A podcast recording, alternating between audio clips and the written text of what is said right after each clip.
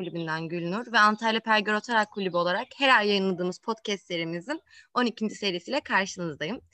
Bu ay sizlerle birazcık iklim krizinden konuşacağız. Bugünkü podcast konuğumuz da kendisini Rayla Akademi seminerini tanıdığımız ve konuşmalarını pür dikkat dinlediğimiz, en azından kendi açımdan söyleyebilirim, Nezih Orhan. Öncelikle hoş geldiniz. Sizinle tekrardan bu önemli husus hakkında konuşmak benim ve kulübümü çok mutlu etti. Öncelikle sizi tanımayanlar için kendinizi birazcık tanıtabilir misiniz? Olur. Çok teşekkür ederim. Herkese merhaba. Umarım herkes bu konuşmayı dinlerken güzel bir gün geçiriyordur diyelim. Ben Nezih Orhan, Anadolu Üniversitesi İletişim Bilimleri Fakültesi'nde öğretim üyesiyim. Açıkçası hem kendi yolculuğumda öğrendiğim, aldığım dersler hem de kendi yakın çevrem, orta çevrem ve dünyada gördüklerim karşısında özellikle kendimi son yaklaşık 10 yıl içerisinde muhtemelen Türkiye'de kullanılmayan, dünyada da yok diye düşündüğüm bir yeni iletişim stiliyle, iletişim konusuyla ilişkilendirmeye başladığımı fark ettim. O da kırılganlık iletişimi. Buna belki İngilizce'de vulnerability deniyor kırılganlığa ama bunun iletişimini duymamıştım. Ben biraz böyle bir şey uydurdum diyeyim yani çekinmeden. Evet, neden? Gerçekten artık dünya kırılganlıklarla var. İşte COVID-19 sürecinde kırılganlıklarla yaşıyoruz. Sınırlılıklar, hassasiyetler, işte izolasyon, bunun ortaya koyduğu bir takım durumlar. İşte iklim krizi haliyle işte afetler ya da benzeri şeyler. İnsani krizler. Sonuçta bunların hepsi sonuçta ne üretiyor? Bir kırılganlık üretiyor. Kırılgan gruplar üretiyor. İşte bu kırılgan gruplar, kırılgan koşullar ve kırılgan olaylarla ilgili olarak bunların iletişimini yapmak, bunların içerisinde mümkünse belli konuların savunuculuğunu yapmak, görünür kılmak ve gündeme taşımak benim merak ettiğim ve içinde kendimi görmek istediğim bir konuydu. Onun için eğer iyi bir uydurma olacaksa evet kendimi kırılganlık iletişimi yapan bir adam olarak görüyorum. Aynı zamanda iyi de eski bir sporcuyum. İyi bir eski sporcu nasıl olunuyor bilmiyorum. Keşke İyi bir güncel sporcu olsaydım ama eski milli tenisçiyim. Yani bana sorarsanız tenis kariyerim akademik kariyerimden daha köklü aslında. Ama bugün karşınızdayım yani daha başka bir şapkayla işte bir akademisyen olarak karşınızdayım. Bir gün kortta buluşuruz umarım. Böyle bir de pırıl pırıl bir 8,5 yaşında bir kız çocuğunun babasıyım. Onu işte bu kırılganlık şartlarından dersler çıkartarak kendime aldığım örnekler, derslerle içinde olmasını beklediğim bir dünyanın parçası olmasına dikkat ederek yetiştirmeye çalışıyorum. Öyle. Çok teşekkür ederim. Konuşabilirim yoksa. Yani şöyle dediğiniz gibi aslında var olan bir iklim krizi var ama insanlara bunu yansıtmak önemli olan kısım. Yani çoğu kişi bu konuda bilinçsiz ve belki de bilgi sahibi bile değil. Ben şeyden başlamak istiyorum sorumuz olarak. Geçen sene hem toplantımızda hem de Rayla Akademi'de söylemiştiniz ki bu benim en dikkat ettiğim cümlenizdi. Artık iklim değişikliği değil, iklim krizi demek istiyorum demiştiniz.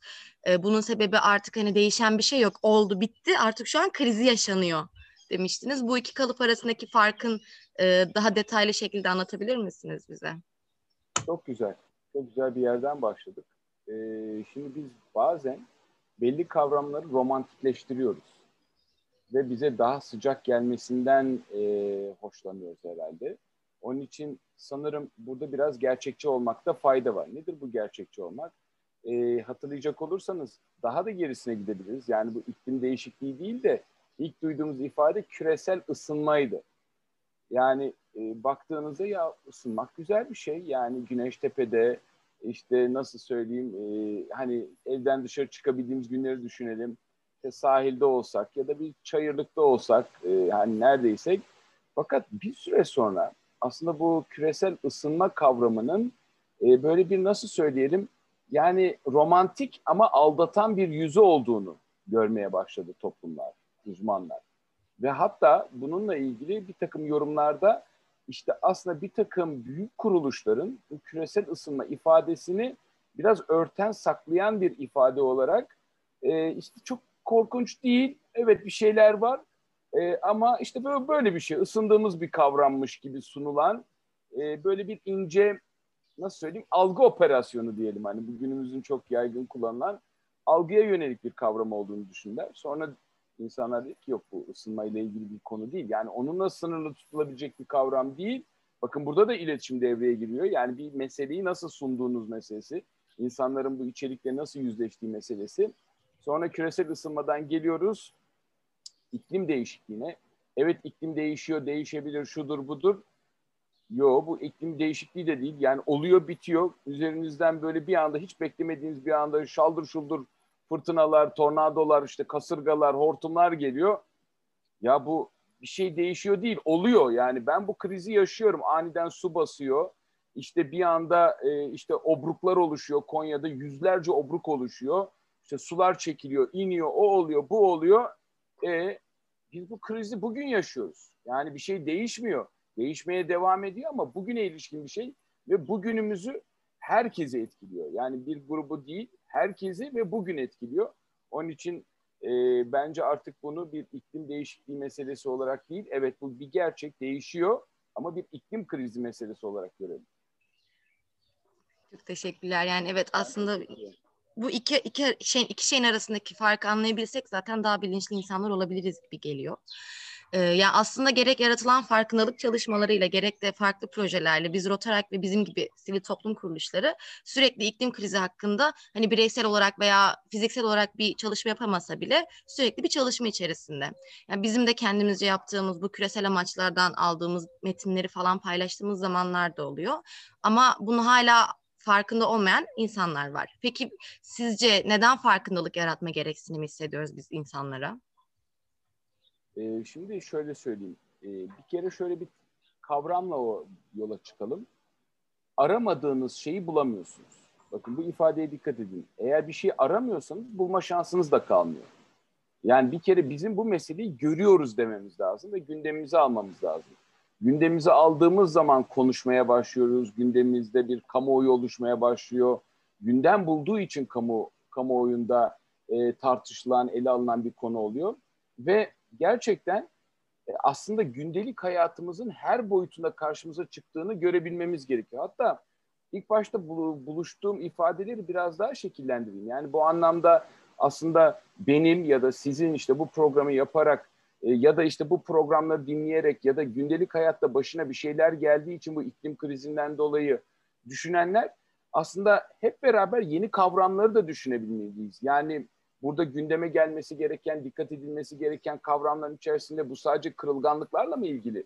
İşte bu iklim krizinin yaşanıyor olması. Hayır, bu bana sorarsanız bir tür bilim iletişimi ve bilim krizi de demek oluyor. Neden? Biz bilimin ortaya koyduğu bir durumu, olguyu insanlara anlatamıyoruz demektir. Yani eğer burada gerekli tedbirleri, davranış değişikliğini üretmiyorlarsa. Yani düşünebiliyor musunuz? Kırılganlık iletişimi diye başladığımız, iklim krizi diye başladığımız bir kavram bir anda bilim iletişimi ve bilim kriziyle buluşmaya başlıyor. Niye biz bilimi daha popülerleştiremiyoruz? Niye insanlarla gündelik hayatta daha keyif alabilecekleri bir şekilde buluşturamıyoruz da işte ozondaki işte karbondioksit ayak izimizin yeşilsel, mavisel dönüşümlerinin bilmem nesi gibi ifadelerle gidiyoruz. Yani bu tabii işin içinden çıkılmaz hale geliyor. Yani anlamıyor insanlar. Anlamadıkları şeyi aramıyorlar. Aramadıkları şeyi göremiyorlar. Ya da buna kriz iletişimi diyelim. Bakın bugün işte eşler arasında bir sorun olduğunda bunu nasıl yönetiriz diye konuşuyorlar. Ya da işte işletmelerde bir takım krizler olduğunda, ülkelerde krizler olduğunda biz bunları nasıl yönetiriz diye konuşuyorlar ama sonuçta bir kriz yönetimi var. Demek ki kırılganlık iletişimi bu iklim krizi dediğimiz şeyin kriz iletişimiyle de ilgili olması lazım. Bana sorarsanız burada bence çok da önemli bir tespitte bulunalım. Gerçekten belki de bu program vasıtasıyla ilk defa yerini bulmuş da olabilir.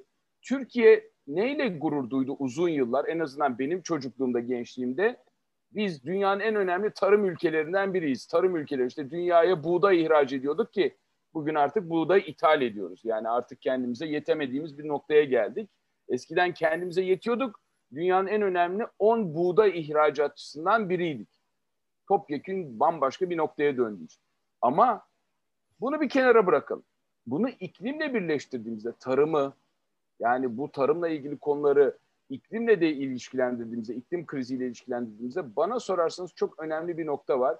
Tarım iletişimi. Tarımın içerisinde iletişimi kurgulamak, tarım adına iletişimi kurgulamak. Neden? Mesela şunu söyleyeyim.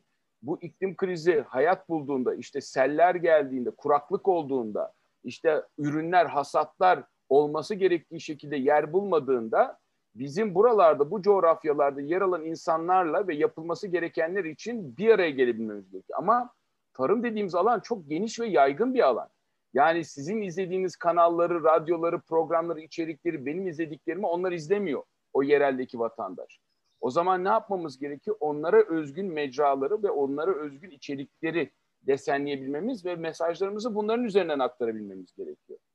Gerçekten bambaşka bir kulvar tarım iletişimi. Ya da şöyle söyleyeyim, fayda iletişimi, fayda temelli bir iletişimi kurgulayabilmemiz gerekiyor. Gerçekten iklim vuruyor, iklim krizi insanları vuruyor ama bütün bunların içerisinde nerelerde ortaklaşacağız? Belki bu fayda iletişimi dediğimiz iletişimi bir tür ortaklaşma iletişimi olarak görmemiz gerekiyor. Ya da bir başka kavram söyleyeyim, çözüm iletişimi. Yani çözümleri üretmede iletişim nasıl kurgulanabilir? Ve iklim kriziyle ilgili bunu nereye bağlayabiliriz? Bunları düşünmemiz gerekiyor. Şimdi çok önemli bir nokta. Eğer yanılmıyorsam Finlandiyalı Terho diye bir akademisyenin çok güzel bir lafı var. Bence çok anlamlı bir yere bükmüş işi. Şöyle bir laf söylüyor. Diyor ki, bakın herkes bu lafımı dinlerken kendi gündelik hayatını düşünsün. Kendi gündelik hayatını düşünsün. Kimseye ihale etmeyelim. Bu bizimle ilgili, başkalarıyla ilgili değil. Bu bugünümüzle ilgili, yarınla ilgili değil. Hani iklim krizi gelecek kuşakları yutacak. Hayır, beni yutuyor, sizi yutuyor. Aynı anda şu anda yutuyor. Yani yarının işi değil. Yarını etkiliyor ama bugün işi. Bugün işin içinde kendimizi görebilmemiz için şu ifade çok önemli. Terho'nun söylediği. Gündelik hayatımızda nasıl yaşadığımız, nasıl hareket ettiğimiz, ne yediğimiz ve ne tür şeyler ile hizmetler tükettiğimize ilişkin tüm bu konuların yaklaşık %70'i doğrudan bu işte üzerinde durduğumuz iklim krizi üzerinde etkiye sahip. Bir kere daha söylüyorum. Herkes kendisine bu soruyu sorsun. Gündelik hayatında nasıl yaşıyor? Gündelik hayatına nasıl hareket ediyor? Gündelik hayatına neler yiyor? Neler tüketiyor? Hangi hizmetlerden yararlanıyor? Tüm bunların %70'i birileri iklim krizini üretiyor değil. Biz %70'ini üretiyoruz. Biz burada şu anda bu ekranı paylaşan, dinleyen, konuşan, ortaklık eden herkes. Şöyle bir şey söyleyeyim. Yani komik gelecek ama beni affedin. Online alışveriş yapıyor musunuz? Yapıyorum, evet. Yapıyorsunuz değil mi? Herkes yapıyor. Ben gençleri görüyorum. Bayılıyorlar online alışveriş. 2 tuşa tıklıyor, onu seçiyor. Neden? Güzel tarafı da ne? Beğenmediği zaman ücretsiz bir şekilde hemen geri de yolluyorsunuz değil mi?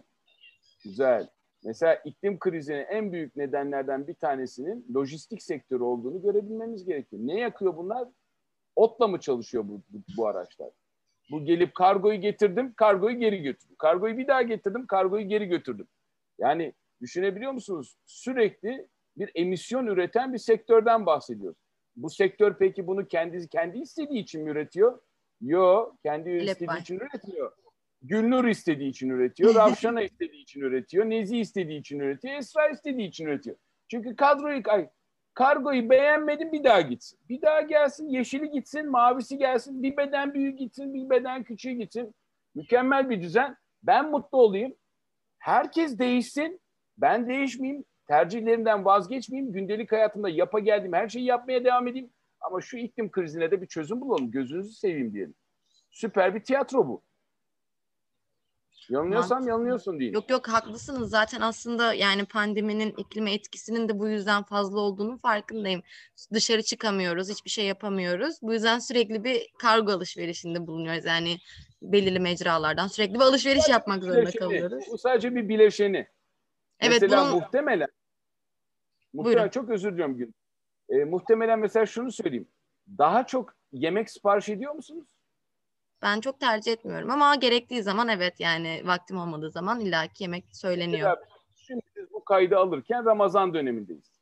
Hı-hı. Mesela ben geçen akşam kızımla beraber mesela bir pizza söyledik. Gelen kuryeye şunu sorduk. Dedim ki sipariş çok oluyor mu dedim.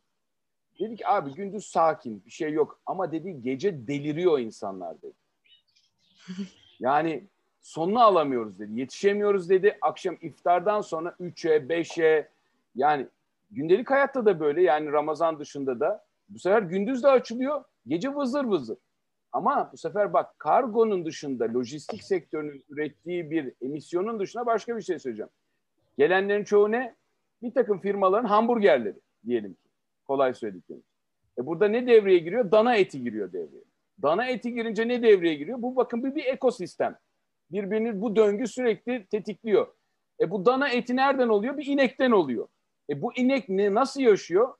Bir inek sulak arazide suyu en çok çeken canlı. Binlerce, bak bir döngünün içerisinde binlerce litre suyla yaşayan bir hayvan. Bir yıl içinde değil, bir gün içinde. Yani biz yediğimiz bir hamburgerle ya bu benim ürettiğim bir konu değil diyemeyiz. Biz aksine bu iklim krizinin temel bileşeni haline geliyoruz. İşte Terho'nun söylediği gibi gündelik hayatımızdaki pratikler bizim iklim krizini ne kadar tetiklediğimizi, beslediğimizi ortaya koyuyor. Kimseye ihale etmeyelim. Evet, bu tarz şey zaten su kullanımıyla alakalı, daha doğrusu kullanımlarla alakalı bir şey. Geçen sene de zaten sunum olarak bize vermiştiniz. Biz çok şaşırmıştık. Yani aslında hesaplandığı zaman ineğin yediği otun aldığı sudan tutun kendi içtiği suya kadar aslında bakıldığında ve bunun küresel bir şey olduğunu düşünüldüğünde çok fazla israf var ortada. Zaten bir tane sorumuz da buydu. Yani bizim de zaten şimdi fast fashion diye bir şey keşfettik biz yakın zamanda. Yakın zamanda bir de onun bilinçlendirme adına bir şeyini paylaşacağız. Çağımızın en büyük hastalığı dediğiniz gibi tüketicilik. Yani aslında fazlasından tüketicilik, gereksiz tüketicilik. Bu konu hakkındaki düşünceleriniz neler peki? Ben hiçbir grubu özel hedef haline getirmekten yana değilim. Bu konuda az önce dediğim gibi ortaklaşma ve bununla ilgili bir ortaklaşma iletişimini kurgulamamız lazım. Ne demek bu? Yani biz dikkat ederseniz hep nereye büküyoruz işi? Sorumlu tüketelim diyoruz. Sorumlu tüketince bitiyor mu? Sorumlu üretim nerede? Sorumlu süreçler nerede? Yani bir kere az önce aslında verdiğimiz o hamburger ve inek örneği aslında bir sorumlu üretim faaliyetinin düşünülmesi gereken, kurgulanması gereken bir boyutu. Üretimleri düşünelim. Mesela şunu söyleyeyim, yani bunu iklimden ayrı düşünemeyiz. Kadın işçilerin ya da küçük çocuk işçilerin kötü şartlarda çalıştırılması, hamile kadınların ilaçlanmış tarım arazilerine sokulması, düşüklere neden olması, aslında bunların doğrudan sadece tarımla, iklimle ilgili değil, üreme sağlığıyla da ilgili olması, bunların hepsi birbiriyle alışveriş içerisinde. Ya da işte çalışma koşullarının zorlaşması nedeniyle istihdamı, tarım alanlarına çekememe sonucunda küçük çocukların buralarda çalıştırılmaları, bunlar hep birbirlerini besliyorlar. Yeni ihtiyaçlar, tanımlar ortaya koyuyorlar. O yüzden bana sorarsanız eğer böyle bir eko döngüden bahsedecek olursak, bana sorarsanız burada bir sorumlu üretim faaliyetleri, sorumlu süreçler ve sorumlu tüketim faaliyetleri. Yani burada gerçekten sorumlu kelimesini başa koymamız gerekiyor. Ben bunu şuna benzetiyorum. Çok alakasız gelebilir ama bundan 5 yıl öncesine kadar Avrupa Birliği çağrılarında, proje çağrılarında şunu söylüyordu. Sizden R&D istiyorum diyordu. Yani Research and Development, yani araştırma geliştirme faaliyetleri istiyorum diyordu projelerinde. Ve mümkünse buradan da bir inovatif çıktı olsun diyordu. Ama son 5 yıl içerisinde bir anda yeni bir R kelimesini ekledi Avrupa Birliği. Ne dedi? Hayır dedi, bana R&D yetmiyor, RRD'yi istiyorum ben diyor. Ne demek ilk gelen, yeni bir eklenen R? Responsible. Yani ben Responsible Research and Development istiyorum. Yani sorumlu olan bir araştırmaya, geliştirme faaliyeti istiyorum projelerde diyor. Bu ne demek? Hatta bilim insanları şöyle bir itirazda bulundular. Ne yani, biz yani bugüne kadar yaptığımız işlerde sorumlu değil miydik? Elbette sorumlulardı. Ama artık başka bileşenler girdi. Mesela araştırmalarda biz ne diyorduk?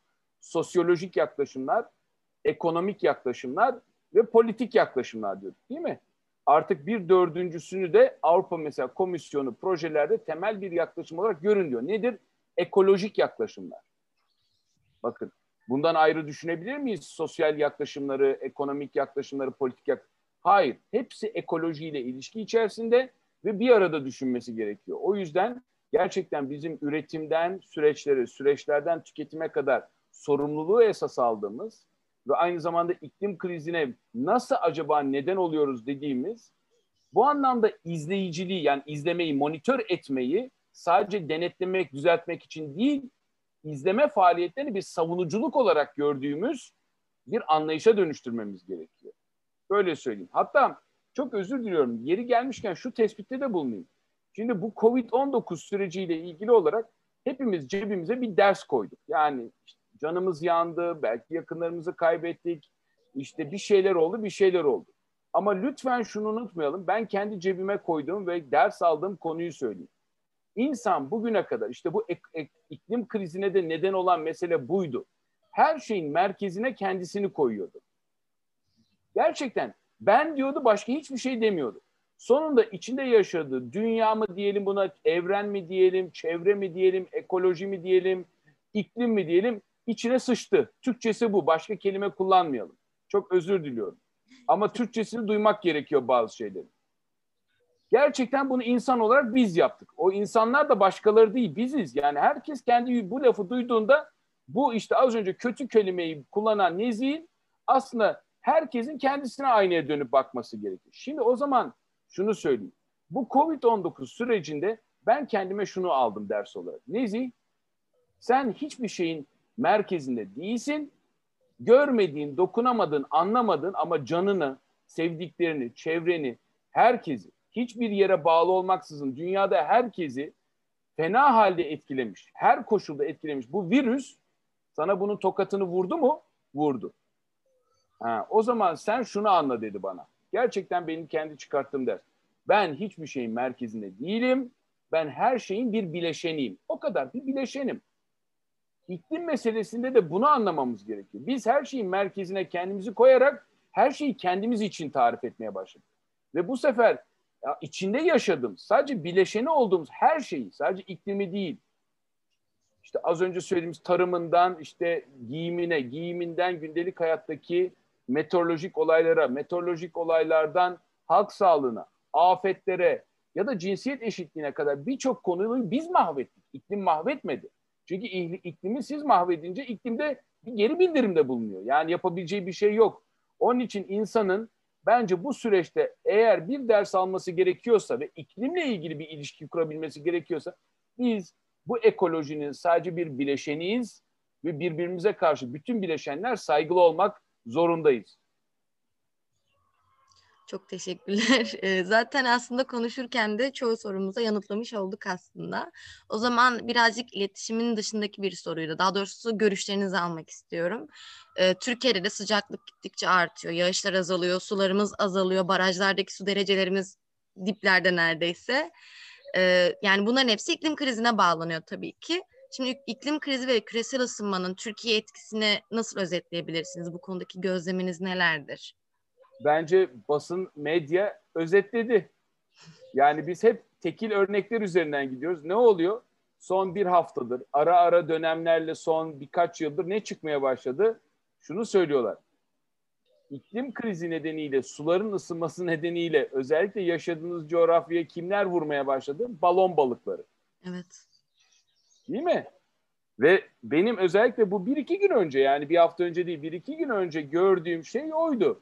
Özellikle Akdeniz sularının ısınması nedeniyle daha uzak çevrelerden ısınan suyla beraber bu balon balıkları bu sahillere yaklaşmaya başladı.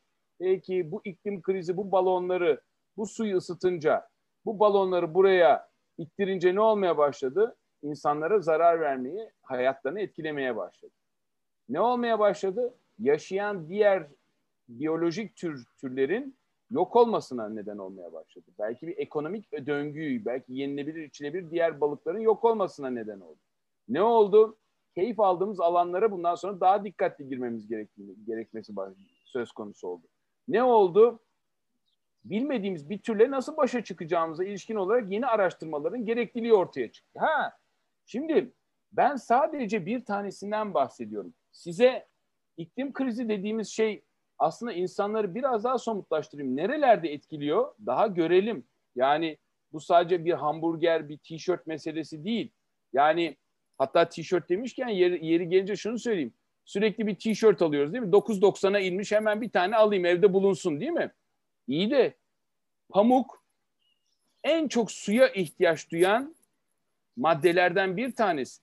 O 9.90'a diye ihtiyacımızın olmadığı halde tükettiğimiz tişört bize bir pamuğun üretilmesi ve o pamuğun üretilmesinde belki binlerce litre suyun kullanılması anlamına geliyor. Bu su nereden çekiliyor dostlar? Yeraltı suları çekiliyor tarım arazilerinde. Bu yeraltı suları çekince ne oluyor? İşte bizlerin yararlanacağı, kullanacağı, bize sadece ait değil, diğer canlılara ait sular yok olmuş oluyor. Yani biz kendimizi düşünüyoruz. Hatta hatırlarsanız bununla ilgili bir belgesel de var. 25 litre. Bilmiyorum izlediniz mi? İzlemeyenler izlesinler. Evet. Yani ne oluyor? Size şunu söyleyeyim. Bir 25 litre kotasıyla ya da bir başka kotayla artık suyla hayatımızı geçirmek zorundayız. Çok acı verici bir şey. Yani ya yıkanmaktan vazgeçeceksiniz, ya dişinizi fırçalamaktan vazgeçeceksiniz, ya poponuzu temizlemekten vazgeçeceksiniz, ya başka bir şeyden, bulaşıkları yıkamaktan vazgeçeceksiniz. Ama insan hayatının bileşeni olan bir şeyden vazgeçeceksiniz. Ve bunlar aslında bizim için vazgeçilemez gibi görülen şeyler. Yani olabilecek şeyler değil. Onun için hatta size şunu söyleyeyim. Niye kırılganlık iletişimi diyorum? En başta söylediğim yere bağlayayım. Bakın artık kırılganlıkların tarif edilmesi gerekiyor. Yani iklim krizi nedeniyle su azalınca ne oluyor? O zaman burada baktığımızda Ravşana, Esra, Gülnur, Nezih, Ahmet, Veli mesela sadece su temelli bir soru sorayım. Eğer biz günde 10 litrenin altında temiz içilebilir bir suya erişmeye sahipsek 10 litrenin altında kalıyorsa örnek veriyorum bunu. O zaman kırılganlık riskimiz çok yükselmiş oluyor. 10 ile 50 litre arasında sorun çekmeden temiz suya erişebiliyorsak diyebiliyoruz. Örnek yine bu sayılar. Kırılganlığımız fena değil diyoruz. Ama biraz kırılganlık vardır. 50'nin üzerinde litre suya günlük ulaşabiliyorsak temiz içme suyuna hiç dert etmeden bu noktada kırılganlık yok diyoruz. O zaman şunu görmemiz gerekiyor. Bizim kırılganlıklarımızı da ölçmemiz gerekiyor. Bu her bir boyutta. Yani gıda anlamında, tüketimler anlamında. Yani düşünebiliyor musunuz? Mesela gıdaya erişememek. Günde düşünebiliyor musunuz? Bir ekmeği alamamak en yüksek seviyede kırılganlık. Niye? İklim krizi nedeniyle buğday yetişmiyor. Yani bir açlık, kuraklık var ortada. Birileri günde eğer 2 ila 5 arasında ekmek almada sorumluluk çekmiyorsa az derecede kırılganlık var ya da hiç kırılganlık yok. Yani bizim bu kırılganlıkları da gruplar adına farklı hedef kitleri açısından görebilmemiz gerekiyor. Ne demek istiyorum?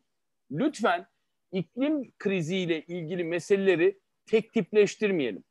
Bakın hem hedef kitleleri açısından bunu bir iletişimci olarak söyleyeyim. Yani iklim krizinin bir çiftçiyi, tarım alanında bir çiftçiyi etkilemesiyle şehir merkezinde sel yaşayan bir insanı etkilemesi arasında farklı boyutlar var. O yüzden biz iletişimimizi, iletişim stratejilerimizi, mesaj stratejilerimizi farklı hedef gruplara göre kurgulayabilmemiz gerekiyor. Herkesin iklim krizini yaşayış biçimi farklı ama herkes yaşıyor. Hatta yeri gelmişken şunu söyleyeyim. Hangi boyutlarda iklim krizini biz tadıyoruz acı acı? Mesela enerji sektöründe ne oluyor? Aniden patlayan bir şimşek bir bakıyorsunuz koca bir trafoyu yakıyor. Ne oluyor? Ya da sular çekildiği için barajlarda susuzluk kalıyor. Enerji üretemiyoruz. Düşünebiliyor musunuz? Yani bunun örnekleri sayılabilir. İklim krizi dediğimiz şey enerjiyle ilgili. İklim krizi dediğimiz şey az önce bu yolla getir ulaştırma sektörü. Yani bu taşımacılık da dahil. Kolay erişilebilirlik. Hızlı trenler, onlar, arabalar çok güzel diyecek hiçbir şey yok. Hizmet. Ama bunların kolaylaşması, arabaya erişebilmek, herkesin bir arabaya binmesi, 4 kişi bir arabaya bineceğine herkesin tek tek bir arabaya binmesi bence iklim krizine bırakacağımız en acımasız ayak izi. Karbon ayak izimiz. Düşünebiliyor musunuz? Herkes bir şekilde ya mazot yakıyor, ya bir şey yakıyor, ya onu yakıyor, ya bunu yakıyor. Sanayi sektörünün bunu düşünmesi gerekiyor. Ticaret sektörünün az önce söylediğim gibi. Kent planlaması. Bakın kentlerin planlanması gerçekten iklim kriziyle doğrudan bir alışveriş içinde. Sonra sellerde, alt katlarda maalesef canını kurtarmak zorunda kalan insanları görüyoruz.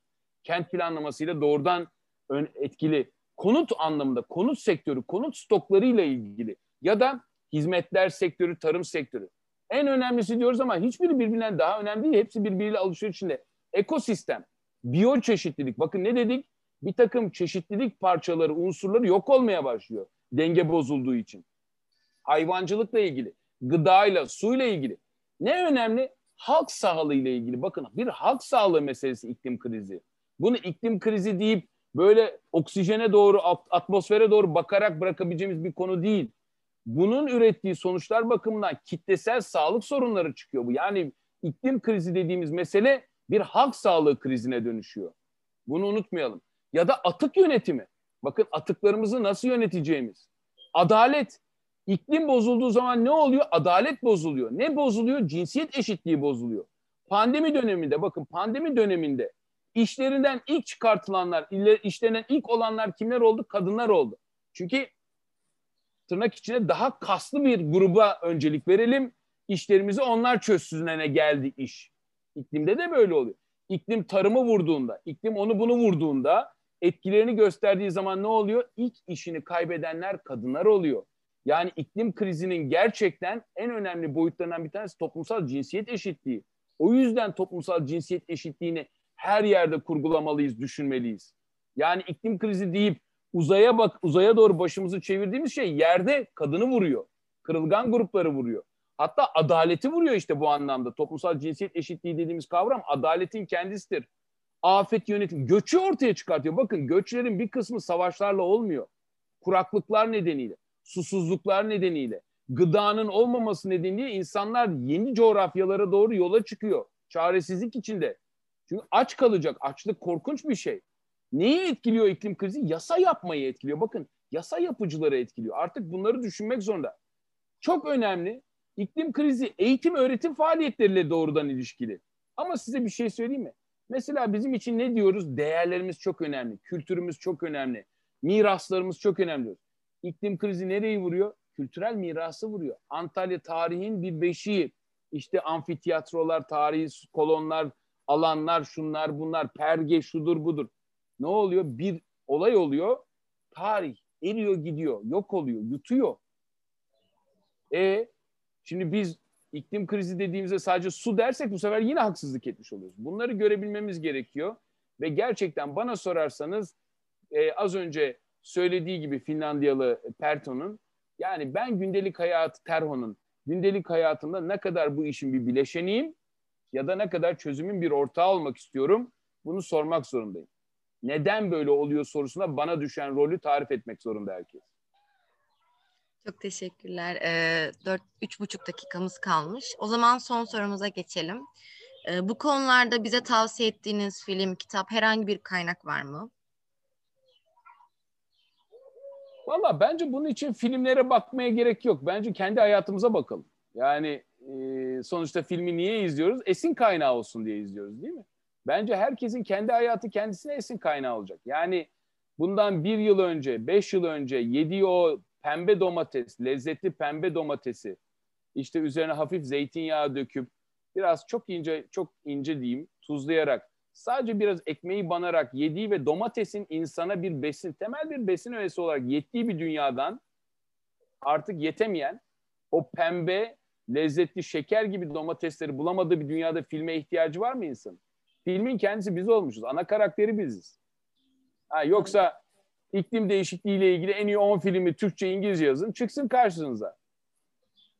Ama bence filmin ana karakteri biziz. Biz bunu unutuyoruz. Sürekli ihaleyi öteliyoruz. Başkasına bırakıyoruz. Filmleri izleyelim. Biraz dertlerimize ortak olsunlar. Ben bir film hocasıyım. Yani şunu söyleyeyim. Filmler çok güzel. Esin kaynağı olsun ama bizi uykuya geçirmesinler. Filmin en tehlikeli kısmı budur. Özdeşleştirir.